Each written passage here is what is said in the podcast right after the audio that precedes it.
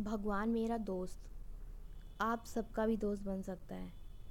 मैं भी पहले जानती नहीं थी बाबा को, लेकिन उसे जानने के बाद अपनी पहचान हुई।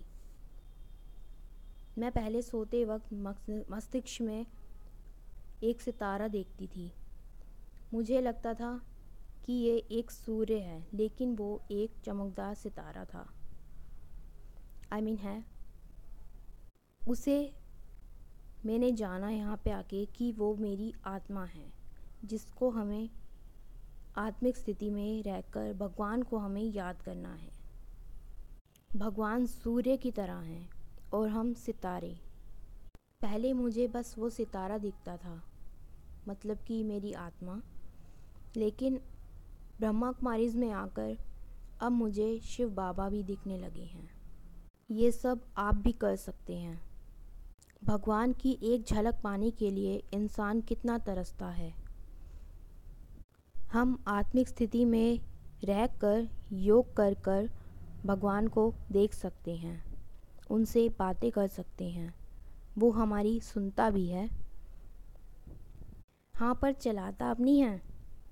जो हमारे लिए सही होता है, वो वो करता है। हमें लगता है कई कबार कि ऐसा क्यों हुआ? ऐसा नहीं होना चाहिए था, लेकिन भविष्य के लिए ये हमारे लिए ठीक होता है। वो हमारी हिफाजत करता है। थोड़ा हमें ध्यान देना होता है, थोड़ा वो ध्यान देता है। कई ज़्यादा वो ध्यान देता है। भगवान हमारी परीक्षाएँ भी लेता है। परीक्षाएँ तो लेता है, लेकिन कई कबार हम उन्हें छोड़ के चले जाते हैं तो हमें वो नहीं करना चाहिए। वो हमें लक्ष्मी नारायण, प्रिंस प्रिंसेस बनाने आया है तो परीक्षा तो लेगा ही। हमें नाराज़ नहीं होना उनसे। नाराज़ हो सकते हैं, लेकिन उन्हें भूल कर नहीं जाना कभी। बस हमें बाबा का बनकर उनका साथ नहीं छोड़ना है। अगर कोई परिस्थिति आए तो दिल से बाबा को पुकारो, वो हाजिर हो जाएँगे। उनकी याद में रहना है बस। परीक्षा वो इसलिए लेता है क्योंकि मूर्ति को बनाने के लिए उसे घिसना तो पड़ता ही है।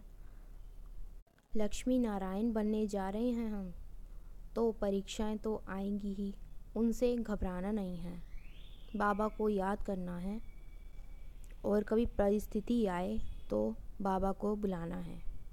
बाबा हाजिर तो अब आपको अगर भविष्य में कुछ बनना है तो आपको सबसे पहले सेंटर जाना होगा। सात दिन का कोर्स करना बहुत इंपॉर्टेंट है। उसके बाद मुरली सुनते रहना है। वहाँ की बुक्स पढ़िए।